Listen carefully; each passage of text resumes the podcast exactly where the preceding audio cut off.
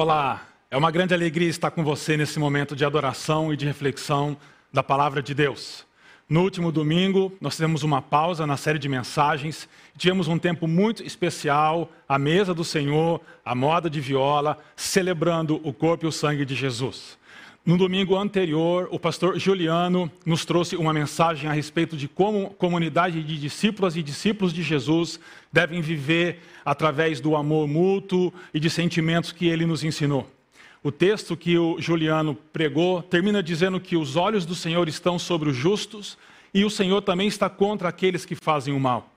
Mas, embora isso seja uma verdade incondicional, muitas vezes os justos ou aqueles que tentam viver de uma maneira justa, enfrentam problemas. E é por isso que o apóstolo Pedro então avança na sua carta e ele vai tratar um pouco sobre como aqueles que, mesmo vivendo de maneira justa, de maneira ah, de acordo com a palavra de Deus, mesmo quando esses sofrem, como eles devem responder. E o texto para nossa meditação hoje, e nós vamos conversar um pouco sobre a mansidão através da transformação, é o texto de 1 Pedro, capítulo 3 é, versículos 13 a 22. Mas antes eu quero destacar a frase de Platão em um dos livros é, mais conhecidos dele, que é A República. Platão diz, Platão diz: a injustiça causa sedições, ódios e lutas entre si. A justiça, porém, concórdia e amizade. Isso não é sempre verdade. Ah, podemos dizer que essa é uma meia-verdade, porque, biblicamente dizendo, ah, nós podemos afirmar que mesmo a injustiça pode causar concórdia e amizade. A questão é quem sofre a injustiça e como aqueles que sofrem tal injustiça vão responder a isso. Por isso eu te convido para ler então o texto dessa meditação nossa, 1 Pedro capítulo 3, versículos 13 a 22, que diz o seguinte: Quem há de maltratá-los se vocês forem zelosos na prática do bem? Todavia, mesmo que venham a sofrer porque praticam a justiça, vocês serão felizes. Não temam aquilo que eles temem, não fiquem amedrontados. Antes, santifiquem Cristo como Senhor em seu coração. Estejam sempre preparados para responder a qualquer pessoa que lhes pedir a razão da esperança que há em vocês. Contudo, façam isso com mansidão e respeito, conservando boa consciência de forma que os que falam maldosamente contra o bom procedimento de vocês, porque estão em Cristo, fiquem envergonhados de suas calúnias. É melhor sofrer por fazer o bem, se for da vontade de Deus, do que por fazer o mal. Pois também Cristo sofreu pelos pecados, uma vez por todas, o justo pelos injustos, para conduzir-nos a Deus.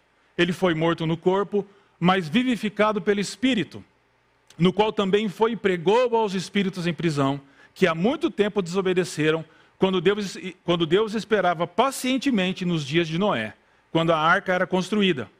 Nela, apenas algumas pessoas, a saber, oito, foram salvas por meio da água.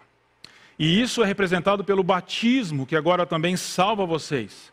Não a remoção da sujeira do corpo, mas o compromisso de uma boa consciência diante de Deus, por meio da ressurreição de Jesus Cristo que subiu aos céus e que está à direita de Deus. A ele estão sujeitos anjos, autoridades e poderes. Quero convidar você comigo para nós seguirmos a, a seguinte sequência hoje. Nós vamos conversar sobre o que fazer, baseado nesse texto de Pedro, como fazer e também por que fazer. Então nós vamos entender o que fazer, nós vamos entender como fazer e nós vamos entender por fim por que fazer. Como fazer? Então, o apóstolo Pedro, nos versículos 13 a, 17, ele cria uma pequena estrutura nesse, nesse pequeno bloco, que se abre com uma pergunta, como nós lemos. A pergunta é: quem há de maltratá-los se vocês forem zelosos na prática do bem? Ao final desse pequeno bloco, o próprio apóstolo responde dizendo: é melhor sofrer por fazer o bem, ou seja, vocês serão maltratados, se essa for da vontade de Deus, do que ah, por fazer o mal. Então, há uma estrutura pequena aqui que o apóstolo Pedro constrói através da palavra bem ali e bem é, no versículo 17. Mas há também uma questão interessante que o apóstolo Pedro apresenta a respeito do sofrimento e da vontade de Deus. É interessante que esses dois verbos na língua grega, eles são é, chamados de verbos optativos. O que significa isso? Significa que essas, é, as, as ações que esses verbos apontam, elas são possíveis no futuro. Elas não são um fato no presente da carta, mas elas são possíveis. Então, o sofrimento ao qual Pedro se, se, se refere aqui é um sofrimento possível. Mas, da mesma forma, é possível que nós soframos por causa da vontade de Deus. Aqui é importante parar um pouco, porque eu quero chamar a sua atenção. Porque é possível que nós ah, soframos, porque essa é a vontade de Deus. E aqui o apóstolo Pedro já começa a conversar com adultos na fé cristã e começa a nos chamar a uma maturidade cristã, porque nós podemos sim sofrer e essa pode ser sim a vontade de Deus. Mas a gente vai ver melhor um pouco isso. Mas antes de continuar desenvolvendo aqui, eu queria entender com vocês um pouquinho que tipo de sofrimento é esse que pode ser a vontade de Deus. Será que é a vontade de Deus que a gente sofra com câncer, que a gente sofra a perda de alguém, que a gente sofra com acidente? Espera aí. Vamos lançar luz sobre esse sofrimento. No capítulo 4, que será um texto abordado na sequência da nossa série, versículos 3 e 4, o apóstolo Pedro lança luz sobre que tipo de sofrimento que ele está falando. Ele diz assim: No passado, vocês já gastaram muito, é, vocês gastaram tempo suficiente fazendo o que agrada aos pagãos. Pagãos eram aqueles que não acreditavam em Deus, em Jesus, né? Naquele tempo, vocês viviam em libertinagem, na sensualidade, nas bebedeiras, orgias e farras, e na idolatria repugnante.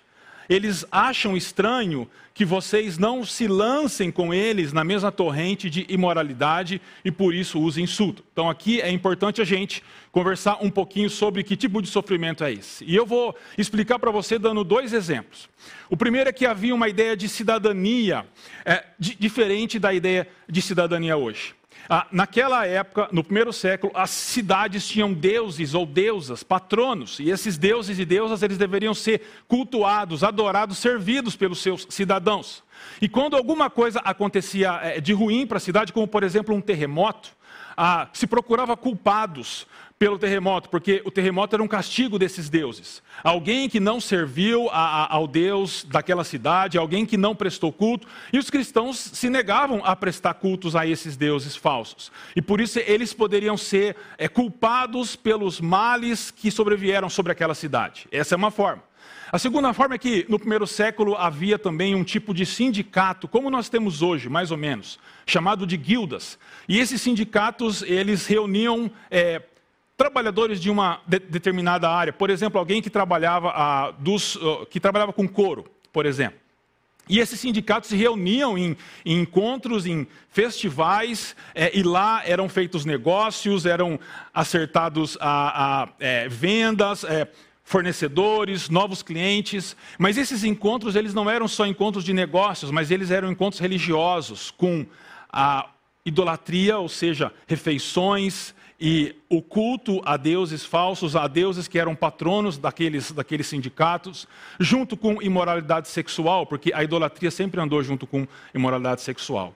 E os cristãos e as cristãs se negavam a, a participar desses eventos, desses festivais, desses sindicatos, e eles perdiam, perdiam clientes, perdiam fornecedores, eram caluniados e eram tratados maus. É sobre esse tipo de sofrimento que o apóstolo Pedro está tratando na sua carta um sofrimento que é resultado de um estilo de vida diferente do estilo daquela época, o estilo de vida que ele nos ensina ao longo da carta.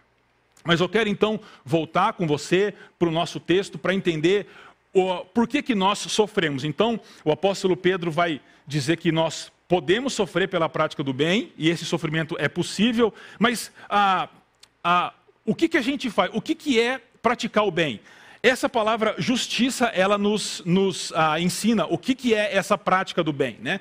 Então, é interessante que o apóstolo Pedro já tratou dessa justiça lá em 2,24, quando ele diz assim: Ele mesmo, falando de Jesus, levou em seu corpo os nossos pecados sobre o madeiro, sobre a cruz, a fim de que morrêssemos para os pecados e vivêssemos para a justiça por suas feridas vocês foram curados. Então, que tipo de justiça o apóstolo Pedro está dizendo aqui: justiça é uma vida de acordo com a vontade de Deus, como resultado da obra de Jesus. Ou seja, Jesus morreu por nós, nos libertou dos nossos pecados, então nós somos agora empoderados, capacitados a vivermos de acordo com a vontade de Deus. Então, as pessoas podem sofrer por fazer o bem, ou em outras palavras, por viver uma vida justa, ou em outras palavras, por viver de acordo com a vontade de Deus.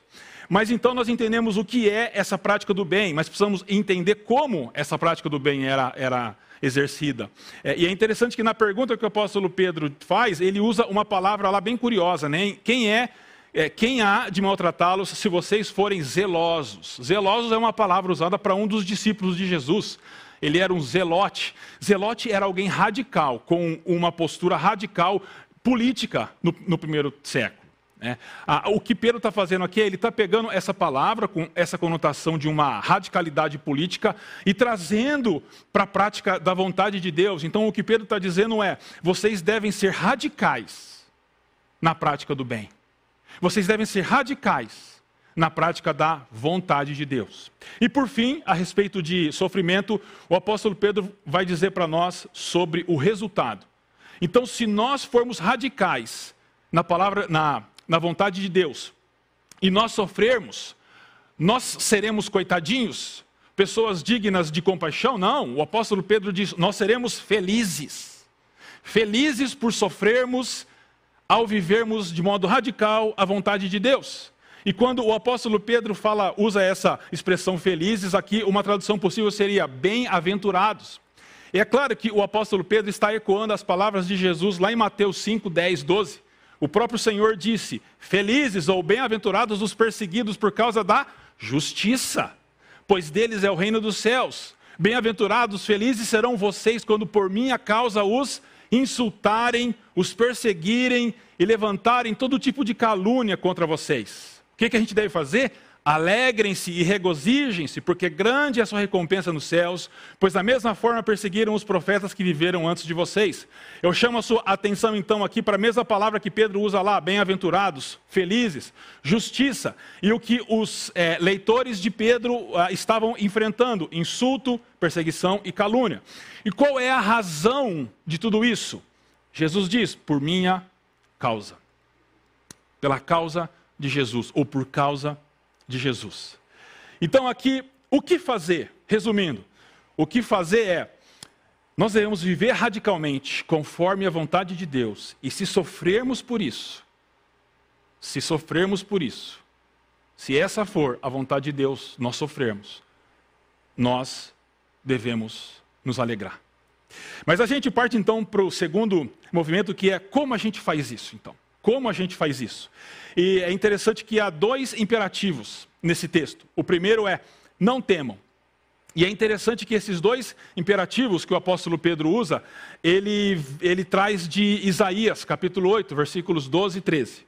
O primeiro é: não temas. E, você, e a gente encontra esses, esse imperativo no, no, versículo 12 de Isaías 8. Ele diz: Não chamem conspiração a tudo que esse povo chama de conspiração, não temam aquilo que eles temem, nem se apavore. Qual é o contexto aqui de Isaías? O contexto de Isaías é a provável invasão à Síria. Então, ah, os judeus estão com medo de que os assírios possam invadir sua terra, e muitos dos judeus estão procurando fazer negócios ou conspirações para evitar esse tipo de sofrimento, evitar a, a dominação da Síria, mas o que o Senhor diz para aquele povo é: não temam, vocês precisam temer o Senhor. E da mesma forma, Pedro então aplica para os seus leitores, e isso funciona para nós hoje. Nós olhamos ao nosso redor e, e, enxergamos várias ameaças e a nossa tendência é buscarmos é, é, fazer acordos para fugir dessas ameaças. Mas o primeiro imperativo que nós encontramos aqui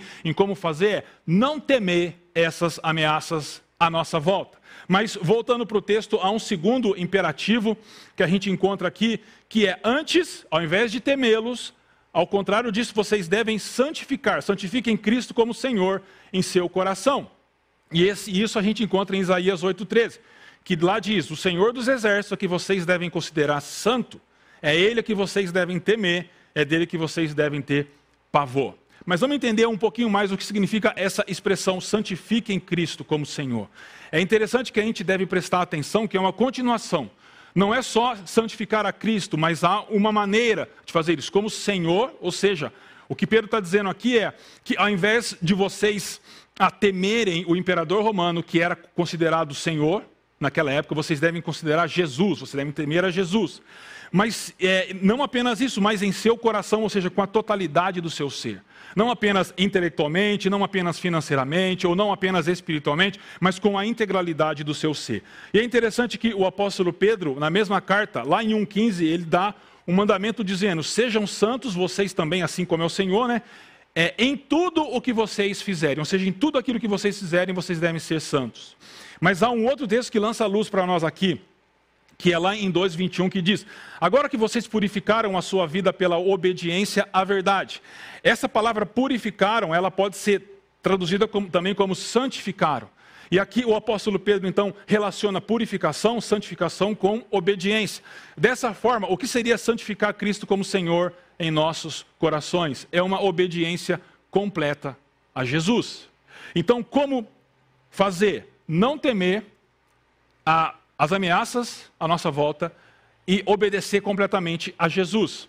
Mas o apóstolo Pedro ele continua e ele vai dizer sobre o que nós devemos falar para as pessoas então. Ele vai dizer: ah, que se nós não temermos aquilo que está à nossa volta e nós obedecermos a Jesus, nós seremos questionados por aquelas pessoas que vivem ao nosso redor. Então o apóstolo Pedro vai dizer: estejam sempre preparados para responder a qualquer pessoa que lhes pedir a razão da esperança que há em vocês. É interessante porque esse tema da esperança, o apóstolo Pedro vai tratar ao longo da carta. E ele trata disso no capítulo 1, ele fala que a nossa esperança deve estar em Deus, e ele trata disso antes no comecinho da sua carta, nos versículos 3 e 4, quando ele diz que Deus nos regenerou para uma viva esperança por meio da ressurreição de Jesus Cristo.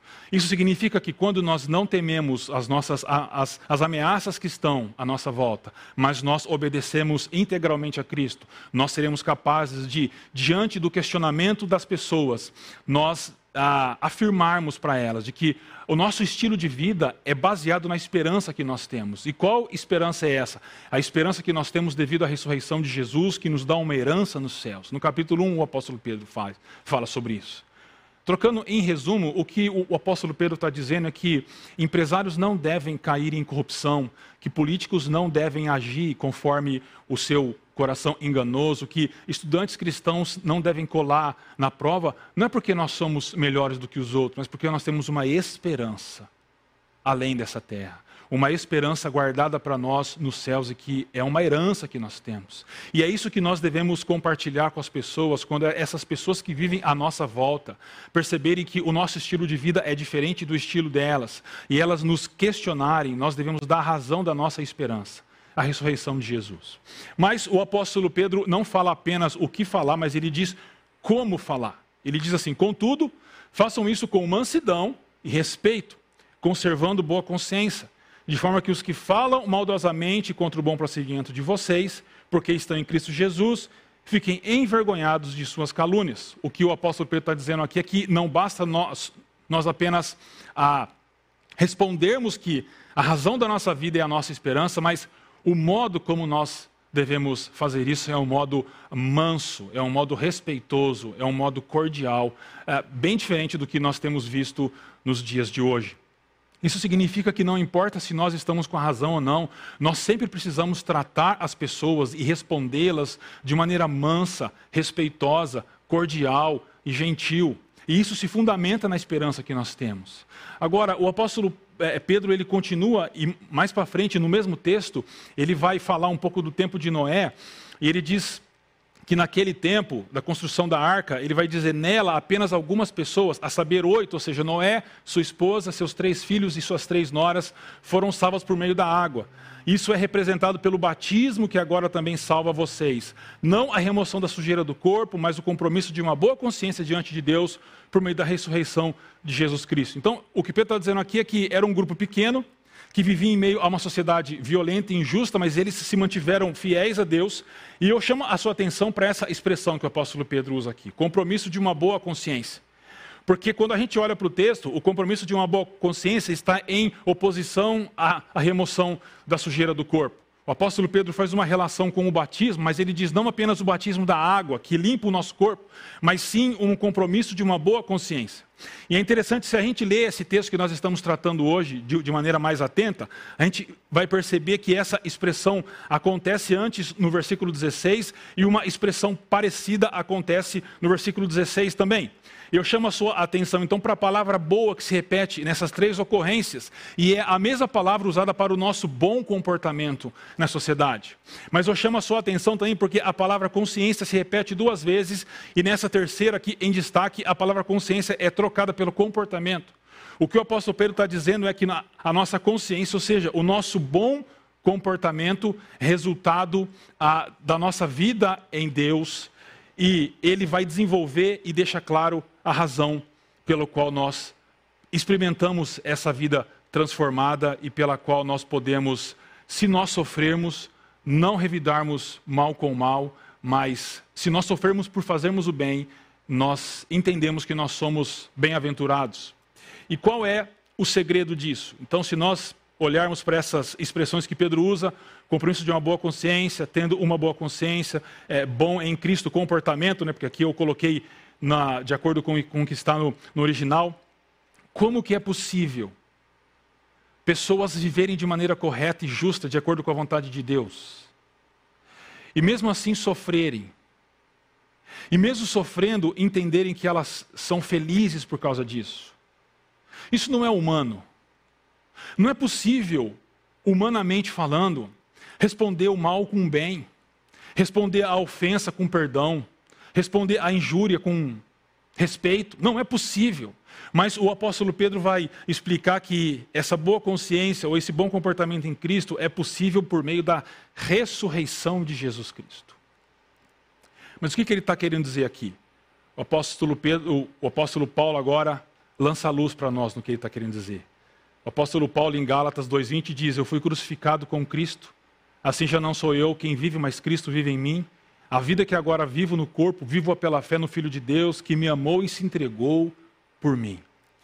O que o apóstolo Pedro está dizendo, e ecoando as palavras do apóstolo Paulo, ele está dizendo que só é possível nós sofrermos por fazermos o bem e entendemos isso como motivo de felicidade e respondermos com mansidão, com respeito e com cordialidade, se nós experimentarmos o poder da ressurreição de Jesus e se Jesus viver em nós, e não mais nós mesmos.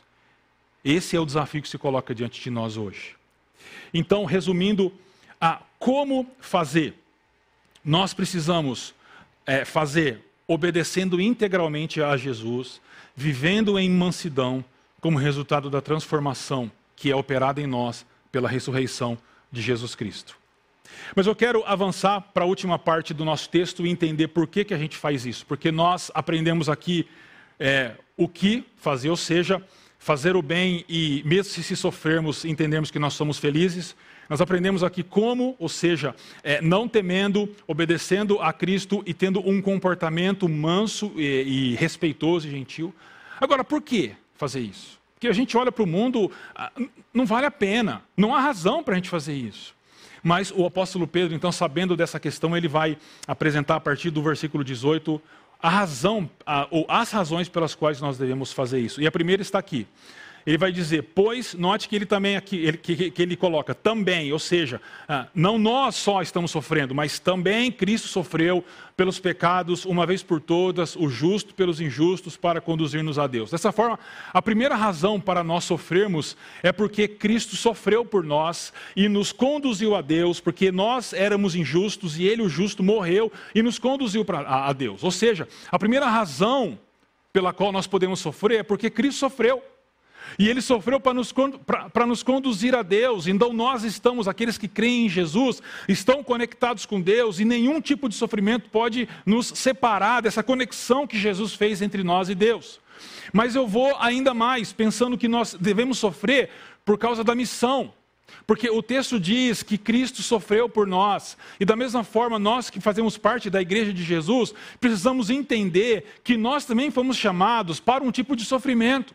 Eu fico me perguntando quem convenceu a igreja ocidental que ser cristão e fazer parte de uma comunidade cristã é viver de maneira tranquila, acomodada, confortável, nesse tempo que a gente vive. Quem nos convenceu disso? Onde está escrito isso na Bíblia? Porque se o nosso Senhor sofreu, por que, que nós queremos um caminho diferente do dele?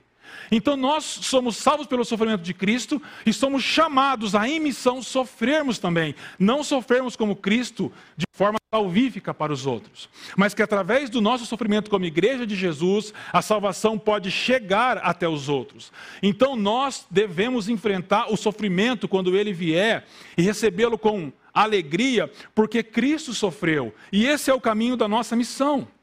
Se Cristo sofreu, nós podemos sofrer também. Essa é a primeira razão. Mas o apóstolo, desculpa, o Michael Gorin e o Bartolomeu, eles apresentam essa ideia de sofrimento ligado à missão. Eles dizem o seguinte: o sofrimento é a consequência de um embate missionário com os poderes idólatras de nossa cultura. Cada narrativa cultural procura se tornar não apenas a narrativa predominante, mas a única. Se, como igreja, desejamos ser fiéis à narrativa, à nossa narrativa igualmente abrangente, nós nos veremos diante de uma escolha ou nos conformamos à condição de comunidade minoritária e alteramos as reivindicações do Evangelho, que é o que muita gente faz hoje, muita igreja, ou então nós nos mantemos fiéis e experimentamos certo grau de conflito e sofrimento. Não há outra saída se nós queremos ser fiéis a Jesus. Mas a, a gente vai avançar para, as duas últimas é, razões de por que nós devemos é, sofrer. Mas eu quero fazer uma pausinha aqui, porque eu sei que deve ter muita gente aí muito interessada nesse texto, né? Esse texto aqui é bem complicado para se interpretar. Ah, mas eu quero lembrar vocês que o Lutero, o cara da reforma, olha o que, que ele falou sobre esse texto. Principalmente a ideia de espíritos em prisão, né? É uma passagem maravilhosa, mas obscura. Provavelmente a mais difícil do Novo Testamento de forma que eu não sei ao certo o que Pedro quis dizer. Vem cá, se o Lutero não sabia ao certo o que Pedro quis dizer, quem sou eu para tentar explicar essa passagem? Mas eu queria dizer para você o seguinte: nesse momento eu não farei isso por questões a, a, de contexto, nós estamos numa mensagem.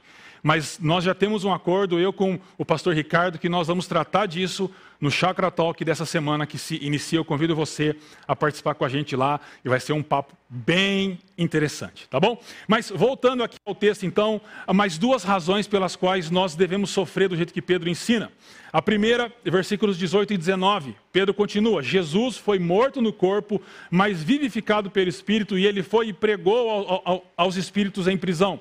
O que o apóstolo Pedro está falando aqui é que Jesus morreu no corpo humano dele, que ele, ele nasceu de Maria, ah, mas ele foi ressuscitado, vivificado pelo Espírito, e ele foi e, e pregou, aqui a ideia é, ele foi e anunciou a sua vitória aos espíritos em prisão. O que esse texto basicamente está dizendo é sobre a vitória de Jesus sobre os inimigos.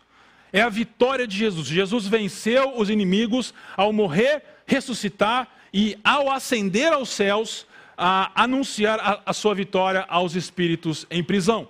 E é interessante isso, porque isso então nos mostra que Jesus venceu os nossos inimigos. E isso faz uma coisa muito interessante, porque ao lembrarmos que Jesus venceu os nossos inimigos, isso calibra a nossa visão para entendermos que aquelas pessoas que estão diante de nós, nos ofendendo, nos atacando e fazendo sofrer, elas não são os nossos inimigos. Elas não são os nossos inimigos. O apóstolo Paulo fala que a nossa luta não é contra carne e sangue, mas contra espíritos e potestades espirituais. Ao entendermos que Jesus venceu esses inimigos, nós podemos entender que eles foram vencidos e agora há esperança para nós, porque a vitória já está decretada, mesmo em meio ao sofrimento, e de que as pessoas que nos atacam hoje, sejam movidas por ideologia, por interesses políticos, econômicos, elas não são os nossos inimigos. Isso nos capacita a não revidarmos aos ataques que nós recebemos delas, porque elas não são os nossos inimigos. Então, a, a segunda razão pela qual nós precisamos, nós devemos sofrer do jeito que o apóstolo Pedro ensina é porque Jesus venceu.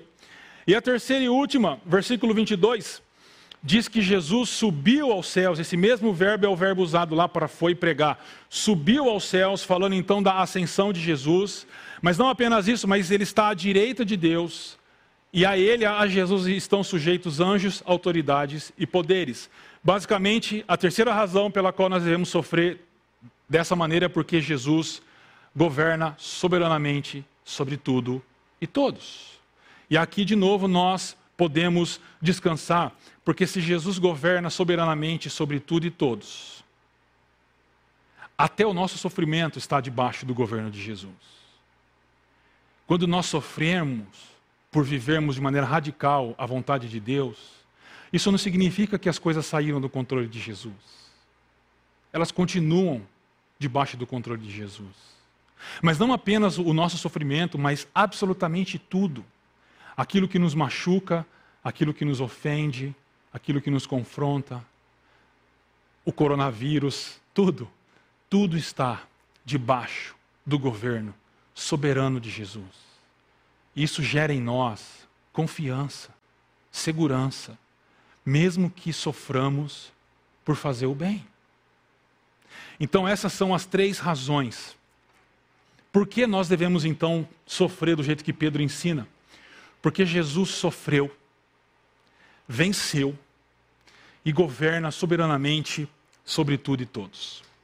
Eu vou para o final da nossa mensagem contando a história da Cori Tenboom. Eu até ensaiei um pouco de holandês o nome, para não errar com vocês.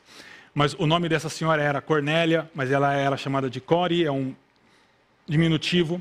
Ela era uma é, holandesa, filha de um relojoeiro, e ela, morando em Amsterdã, ela se tornou a primeira relojoeira licenciada de toda a Holanda. Olha só como ela era importante. E ela criou também um espaço para ensinar a Bíblia para meninas e também para ensinar artesanato e artes cênicas para aquelas meninas que estavam interessadas.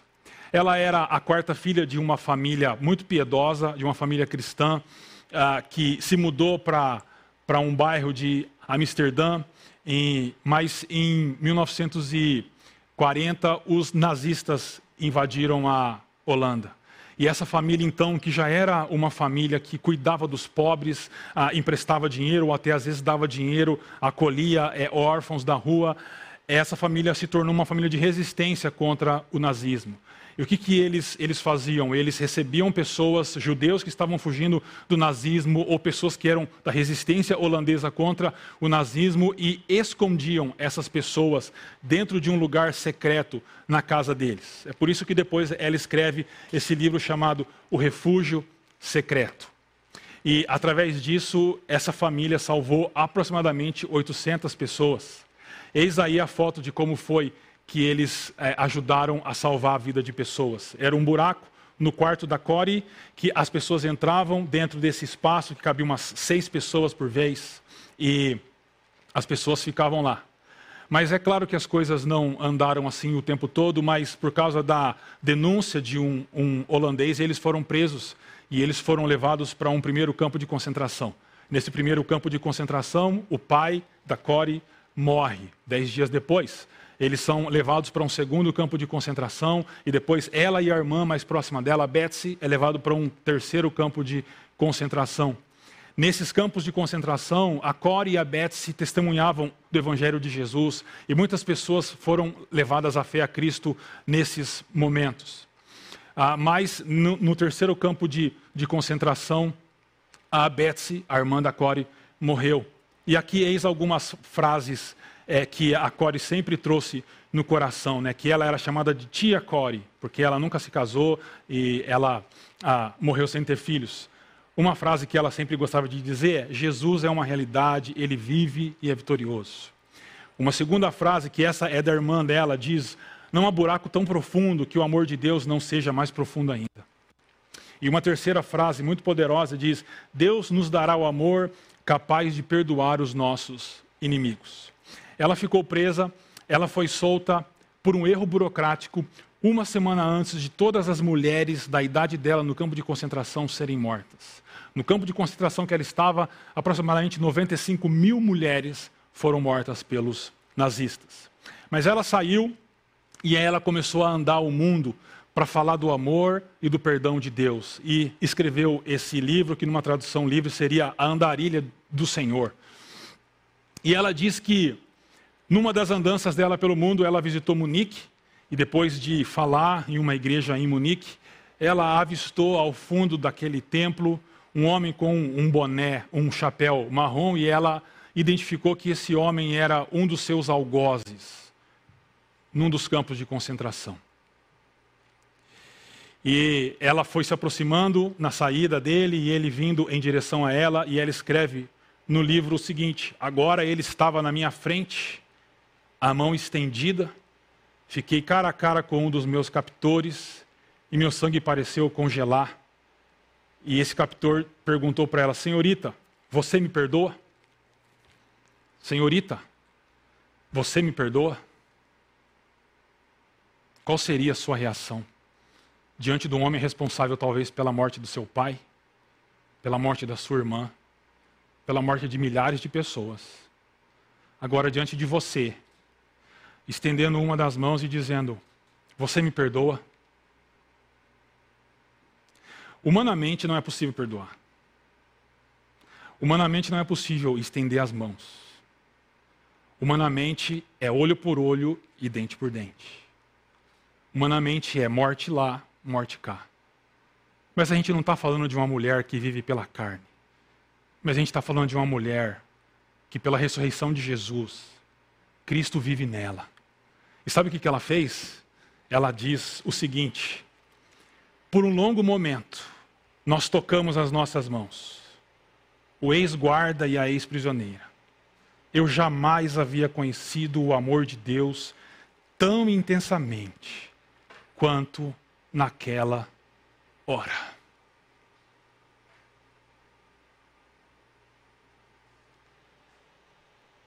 Eu jamais havia conhecido o amor de Deus tão intensamente quanto naquela hora. Se a gente sofre por fazer o bem, somos bem-aventurados e somos capacitados porque Cristo sofreu, venceu e governa a dar as mãos para nosso, os nossos algozes. E hoje eu não vou terminar com um quadro, mas eu vou terminar com uma poesia. E uma poesia da tia Core também. Uma poesia chamada o trabalho do tecelão. E ela diz assim: Minha vida é apenas uma tecelagem entre meu Deus e eu. Eu não posso escolher as cores, ele tece firmemente. Muitas vezes ele tece tristeza, e eu, em um orgulho tolo, esqueço que ele vê o lado de cima e eu só o lado de baixo. Quando o tear estiver em silêncio e as lançadeiras pararem seu trabalho, Deus vai desenrolar a tela e revelar o motivo do sofrimento. Os fios escuros são tão necessários na mão do hábil tecelão, como os fios de ouro e prata no padrão que ele planejou. Ela termina o poema dizendo: Ele sabe, ele ama, ele se importa. Nada pode obscurecer esta verdade. Ele dá o melhor para aqueles que deixam a escolha para Ele. Essa, esse é um exemplo de uma pessoa que, mesmo vivendo a vontade de Deus, sofreu, mas pela ressurreição de Jesus, pela, pela, pelo sofrimento, pela vitória e pelo governo de Jesus, conseguiu responder ao seu algoz com amor e com perdão. Então, o que fazer? Viver radicalmente conforme a vontade de Deus e, se sofremos por isso, nos alegrarmos. Como fazer? Obedecendo integralmente a Jesus, vivendo em mansidão, como resultado da transformação, fruto da ressurreição de Jesus. Por que fazer? Porque Jesus sofreu, venceu e governa soberanamente sobre todos nós. Se você mora no mesmo Brasil que eu moro, essa é uma mensagem que o nosso país precisa. Porque o nosso país está completamente tomado por ódio e por raiva. E quando raiva é respondida com raiva, nós temos mais raiva. E só há uma solução para o nosso país, que é o Evangelho, que capacita pessoas a responderem a raiva com perdão, a responderem o ódio com amor, a responderem a agressão com mansidão. mas nós só conseguiremos responder se Cristo viver em nós. E ele sofreu por isso, ele venceu por isso, e ele governa para isso. E por isso esse é o convite que eu faço para você, nesse nosso tempo de reflexão e de adoração da palavra de Deus. E fica então aqui os últimos desafios para refletir, refletir e praticar. Primeiro, é um convite para você se render ao amor e à entrega de Jesus. O convite de hoje é: desista de viver do seu jeito. Renda-se. Para de lutar do seu jeito. E renda-se ao amor e à entrega de Jesus por você. Segundo desafio é, como resultado dessa, dessa rendição a Jesus, você vai receber uma nova esperança. Então, testemunhe a esperança no seu trabalho, na sua escola, na sua família, dizendo que você não vive do jeito errado porque você tem uma esperança. Você não mente porque é uma esperança. Você não rouba porque é uma esperança. Você não agride porque é uma esperança. E essa esperança nos é dada em Jesus. E por fim, como resultado da redenção, da rendição, e da esperança que você tem, viva de modo contracultural. Não se deixe moldar pelos padrões da nossa sociedade, mas encontre a capacitação para viver. Porque Jesus sofreu, Jesus venceu e Jesus governa sobre tudo e todos. Deus te abençoe.